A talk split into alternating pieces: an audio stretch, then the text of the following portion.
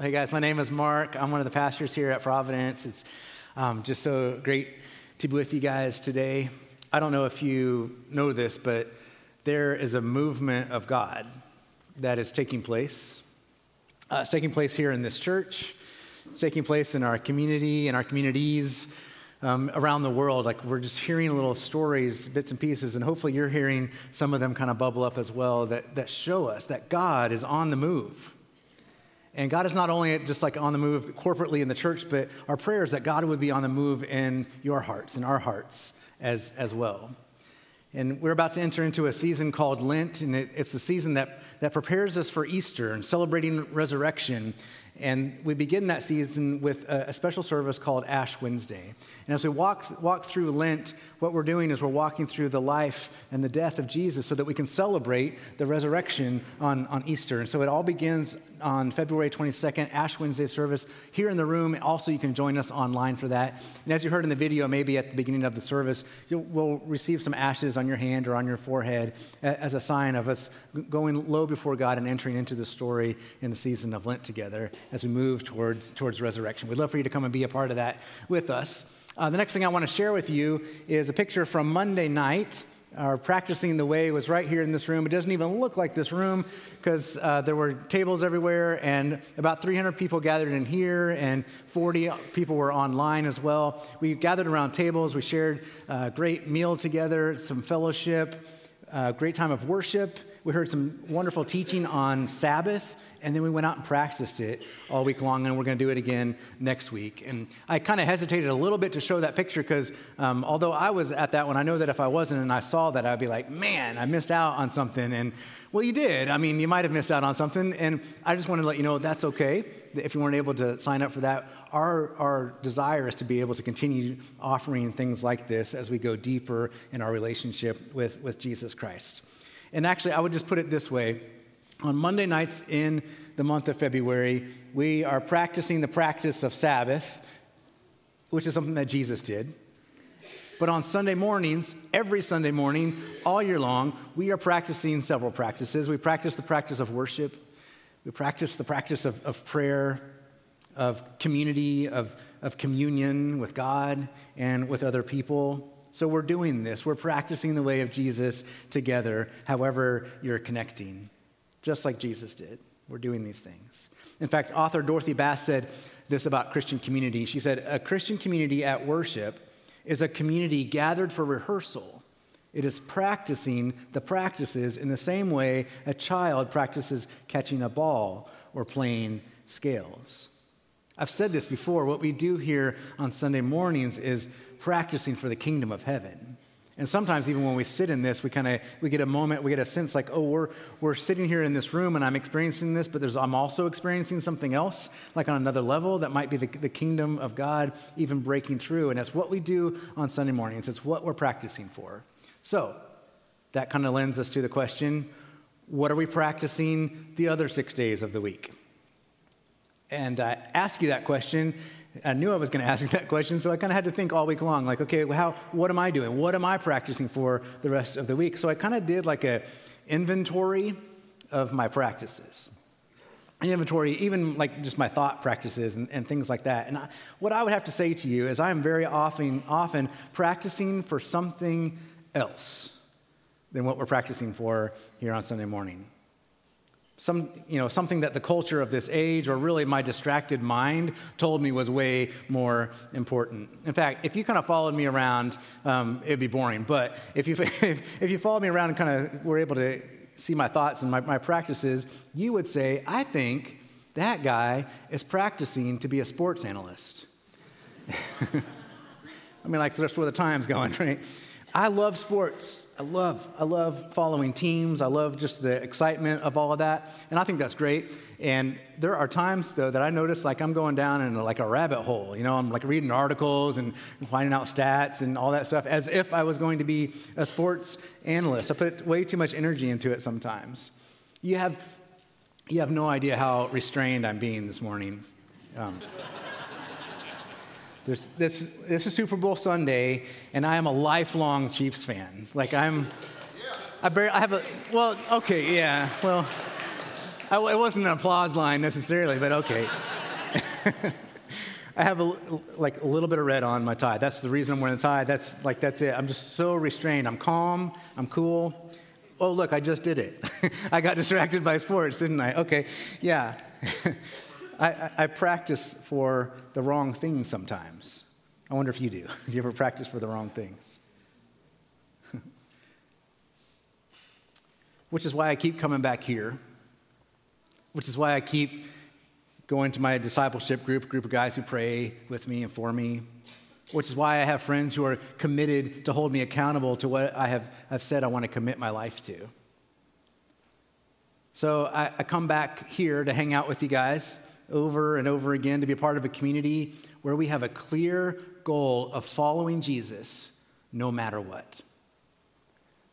What I see here happening more and more, I hope you, I hope you can see it like in sparks and, and in places, are disciples deciding to launch out into the deep, like to go all in with their faith in Jesus Christ. And it fills me with a great hope. Like in a season where it doesn't seem like there should be a whole lot of hope, I have a lot of hope because I see what God is doing. Now, over the last few weeks, we've been talking about practicing the way of Jesus and what it means, what it looks like to be a disciple of Jesus. And we've used a couple of terms to talk about it. The New Testament, we usually translate the word uh, a follower of Jesus as disciple, one who, one who follows after, or even kind of follows after a particular teaching. So that's a, that's a disciple. We use that word a lot. We've also used the word apprentice, which is like somebody who's, who studies underneath a great master somebody who watches the master and, and tries to do what the master does. Like if you think in terms of great artists, you know, Da Vinci, Michelangelo, they all had apprentices under them. And they were those who would just kind of watch them while they were working. They would look at every stroke of the brush or every cut of the stone, and they would learn the ways, so much so that it was like their whole life was just in that. And they, and they followed them around so much so that, that people began to have trouble telling the difference sometimes between the work of the master and the work of the apprentice. I'll add another word to talk about what a, a disciple can mean. It's a word that you hear in the Old Testament mostly. It's the word pilgrim. This idea that we are on a journey towards something. As we're following Jesus, it's not just like a one moment thing, it's a journey, and we're, we're traveling together as pilgrims. Eugene Peterson explains that, that term by saying, Pilgrim tells us we are people who spend our lives going someplace, going to God, and whose path for getting there is the way, Jesus Christ. The path is the way, and the way is Jesus Christ. That's what Jesus said. He said, I am the road, I am the path, I am the way, I am the truth, I am life. And we are on a pilgrimage, and so we practice like a child catching ball or playing scales. Uh, did you guys know that I was a trumpet player?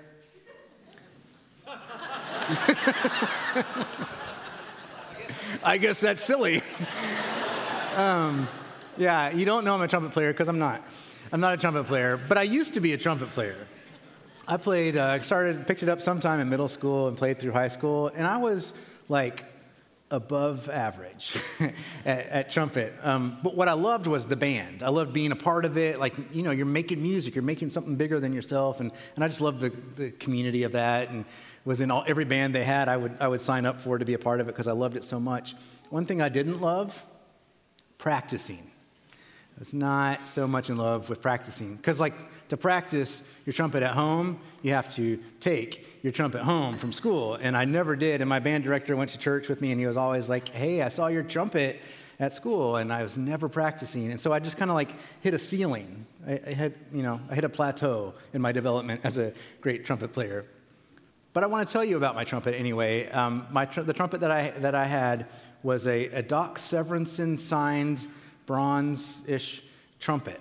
And uh, Doc Severinsen's autograph was engraved in there, and I'm not seeing a whole lot of recognition when I'm saying the name Doc Severinsen over and over again. But he was like the, he was a leader of a band on, a, on, a, on the Tonight Show back when Johnny Carson. Tonight Show, okay, well, um, there are some of us that, that are at that stage in life that remember Johnny. Anyway, I was excited about the Doc Severinsen trumpet, and I thought that made it a great trumpet. I looked it up. It's not a great trumpet. It's just signed by Doc Severinsen, but whatever. Um, so I quit playing after high school But I kept the trumpet and I moved it around with me everywhere, everywhere we moved until finally my son Beckett began to ask about the trumpet that was in the closet all the time. And he would ask a lot, like before I was finally like, okay. But I mean, like it had been sitting there so long that the valves didn't move. It was, it was kind of a mess. Here's a picture of Beckett a year or so ago with the Doc Severinsen. That's him on the right, right there with his friend Nico. A couple, couple of trumpet dudes right there.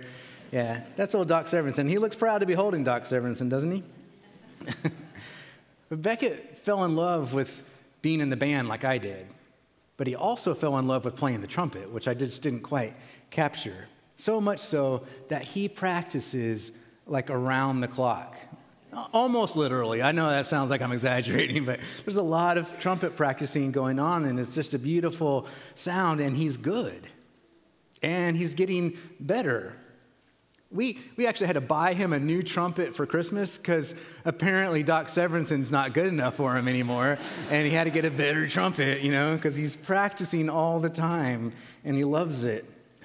oh, yeah, here's a picture of him with his new trumpet. He made me show you that picture because look, that's like one year later. That's him in the middle. It's like transformation, not just the trumpet, but the trumpet player, right? the dude. he practices his trumpet, like he loves it. And you practice what you love. You're defined by what you love. You are formed by what you love. What are you being formed by right now? When people used to look at me playing the trumpet, not once did somebody say, You look like a professional trumpet player. Not once. I didn't get that like a single time, you would think. I wasn't practicing to, be a professional trumpet player, right?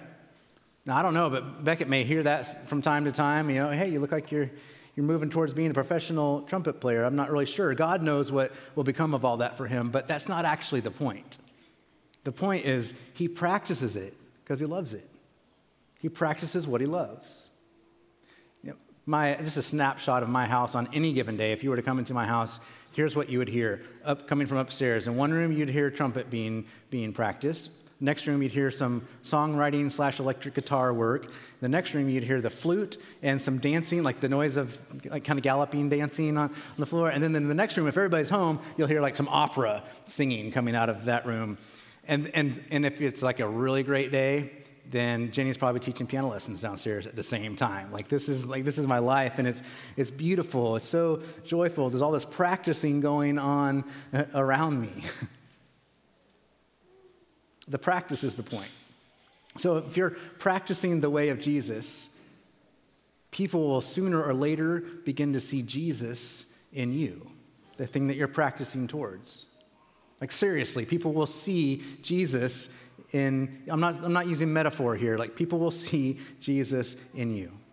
We talk about imitating Jesus, apprenticing under Jesus, living as his disciple, but when you spend your life practicing the way, Jesus will literally come alive in you through the power of the Holy Spirit. It can actually happen. You probably know people that you can think of right now that when you're around them, you're like, I, am seeing some Jesus in you. I, I see Jesus bubbling up in you. It can happen for you as well. I want to tell a story about a guy from, from the Bible who had no sign of Jesus in him. Not a single. In fact, people looked at him and they were like, You're the opposite. You're the opposite of Jesus, maybe the anti uh, Jesus. He went from that to having billions of people looking to him for advice on how to let Jesus live in them. His name was Saul. He's in the New Testament, the part of the, the Bible that tells us about Jesus and how to follow Jesus. Saul was an expert at religion. He did religion right. he knew the rules and he knew how to follow them. Saul was following a way. We all follow a way, right? His way was, was following, uh, following was to take God's law, something that was meant to give us life it was meant for our good, and he turned it into a way of death. That was his way. Saul's way was the way of death, and he was really good at that way. If you have it with you, this is Acts chapter 9, the first couple of verses telling some of that. It says, Meanwhile, Saul was still breathing threats and murder against the disciples of the Lord. He went to the high priest and requested letters from him to the synagogues in Damascus so that if he found any men or women who belonged to the way, he might bring them as prisoners to Jerusalem. That passage starts with the word meanwhile. So the meanwhile points to the fact that people's lives were already being changed by Jesus in that time. Like this is really early on. The, the story right before this passage is a story of a man who was traveling on his way from Jerusalem to Ethiopia.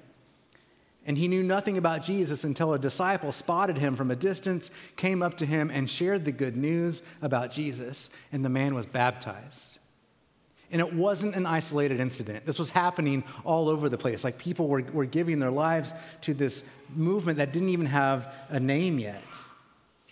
To this point, Saul was unfazed by these transformations that were happening all around him.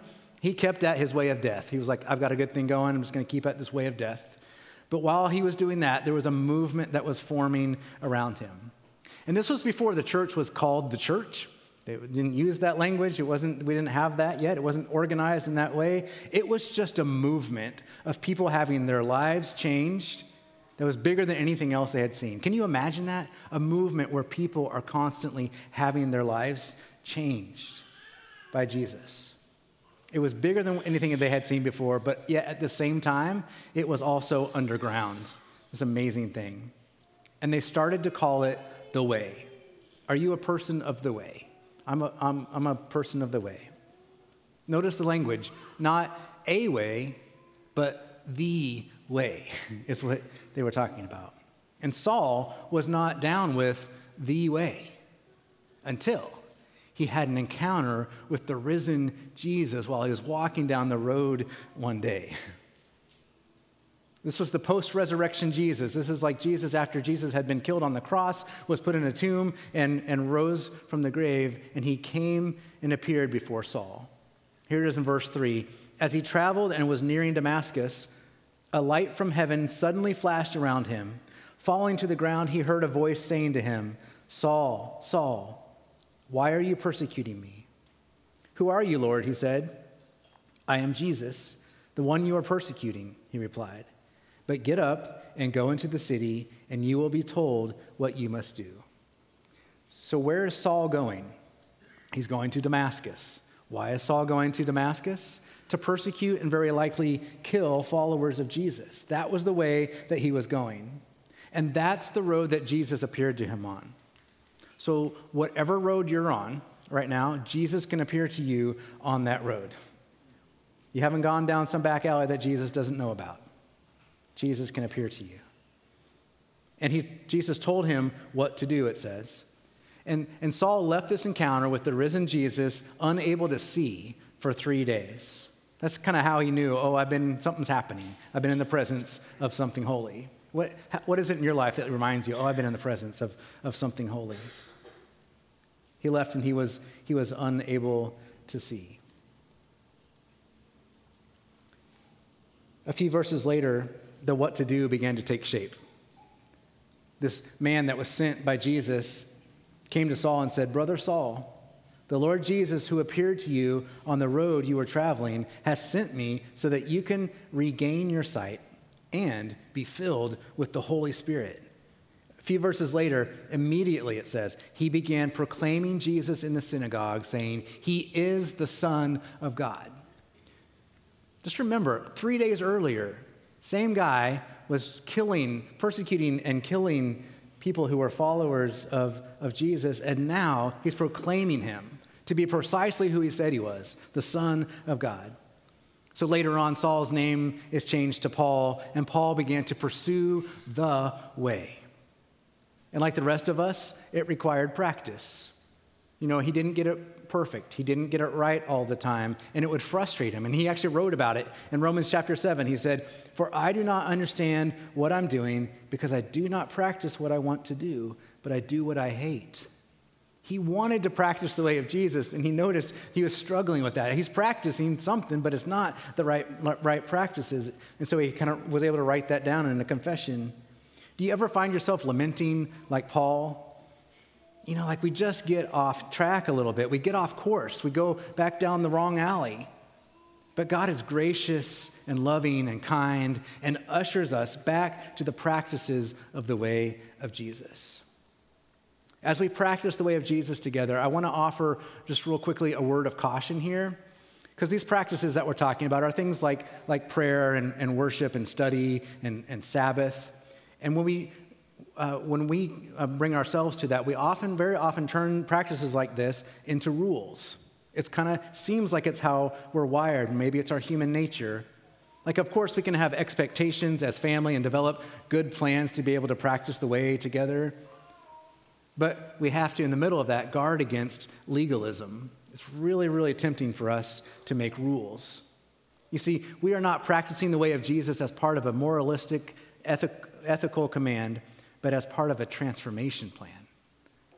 We're not just hoping to have our ethics made right, we're, we're actually being transformed in this. We're being changed into something that we are not already. It's radical, it's a radical teaching that we would be transformed and not that we could just check something off a list. If Jesus had just given us a measurable checklist, then we would probably have developed an app, and every morning you would get up, or maybe at the end of every day, and you would just check it off. Am I, yep, mm, yep, following Jesus. Okay, and setting it down. But it's not that easy. Instead, Jesus wants a deepening relationship with you. So, how about as a church, we commit together to look to Jesus and not the law as our chief destination? For example, we don't go to church out of, just out of obligation. Now, I know there's probably somebody here who was dragged here today, and they're like, uh huh, you're wrong. I'm here because of obligation. but this is an opportunity to see a bigger picture. Like, we, we come to worship, and we come to kids' ministry, we come to student ministry, we go to our small groups and discipleship groups because we are being transformed into something new. We're being changed in the midst of that. And we go to church because God is revealing how the world will be transformed through the movement that He is orchestrating right now, right here in our midst. And take prayer, the practice of prayer. We don't, we don't pray to meet some requirement, we pray so we can hear from God, so that our hearts can be transformed in a deepening relationship with a God who created us and knows us and loves us and redeems us and sustains us. Let's look at Paul again. He's had this huge conversion experience. I used to always try to like invent my own conversion story in, in light of Paul's because it was just so amazing. We don't have, not many of us have that kind of a story. He's been wrestling with practicing the way. He doesn't quite have it all down yet. And he gets to this place where even though he has not achieved Christ likeness yet, he is able to help this little church in a town called Philippi to distinguish the practices that lead to life. So he wrote to them, this is what he wrote. He said, Brothers and sisters, whatever is true, whatever is noble, whatever is right, whatever is pure, whatever is lovely, whatever is admirable, if anything is excellent or praiseworthy, think about such things. Whatever you have learned or received or heard from me or seen in me, put it into practice and the God of peace will be with you. What if we asked those questions of ourselves every day, or like every decision that we come to? Is this true? Is it noble? Is it pure? Is it lovely? Is it admirable? I have a feeling it would change our conversations. It would change the decisions that we make. It would change our communities. And so Paul said, Think on these things, set your mind on these things.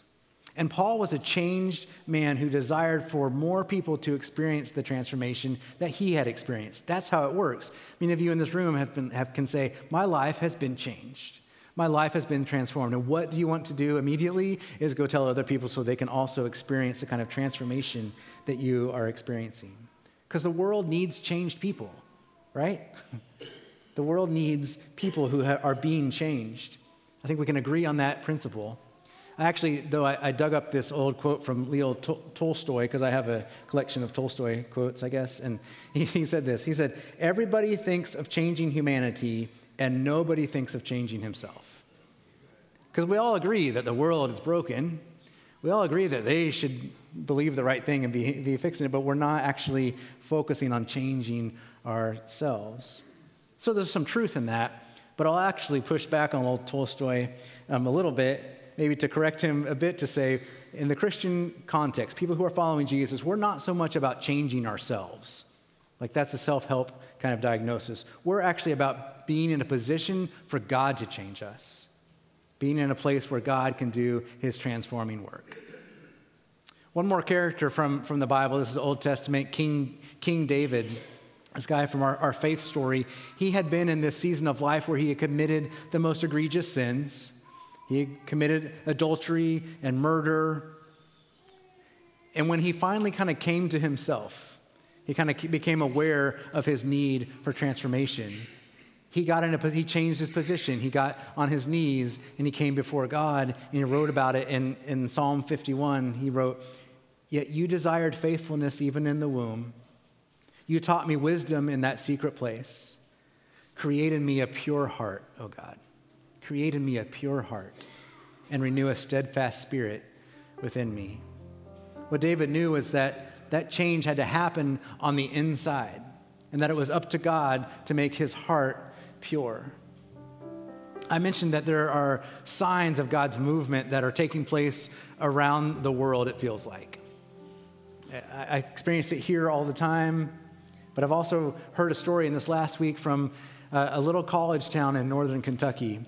We actually have a couple of, of Providence students who, who are, students there now. It's Asbury College. They, ha- they had a, a chapel service every, every Wednesday, they have a chapel service. And so this last Wednesday, they had their normal chap- chapel service, but it didn't end. like the Holy Spirit came, and people began to experience the movement of God. And students were coming in from the college who had probably skipped that day, and they were like heard that things were happening, right? And they came, and they and people were giving their lives to Jesus.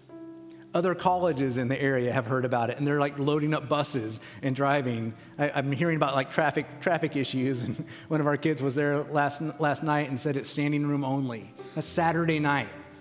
and this movement of God started on Wednesday, and it's uncontrollable. If we try, we'll mess it up, right? It's untamable movement of, of the Spirit. But the thing is, it's not just happening in northern Kentucky. God desires this for, to happen among his people all over the place, all who follow Jesus, to be transformed into the image of God. We are changed not because we're doing stuff, because we're checking things off a list, but because of the Spirit of God transforming us from the inside. And, and if you could imagine this, like a bunch of transformed and transforming people being released into the world, the world itself would be transformed into something more like the kingdom of God. And we'll see it like bit by bit and glimpse by glimpse.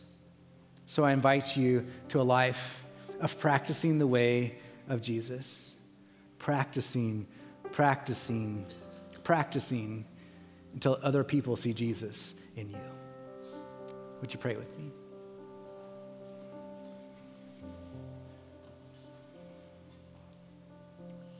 God, you have given us this life, and you've invited us into a life of, of, of depth of following after Jesus. And from the outside, it might look like uh, a lot of work and a lot of giving up. And maybe, God, the giving up is the best part if we give ourselves up to you like, like David did. and say, create in me a clean heart. Transform me. Our prayer, God, is transform us more and more into the image of Christ. Because your desire for us is not, not just to say yes in one moment, but to say yes for the rest of our lives. Yes to who Jesus is, yes to who Jesus calls us to be as his followers and as his church. In his name we pray. Amen.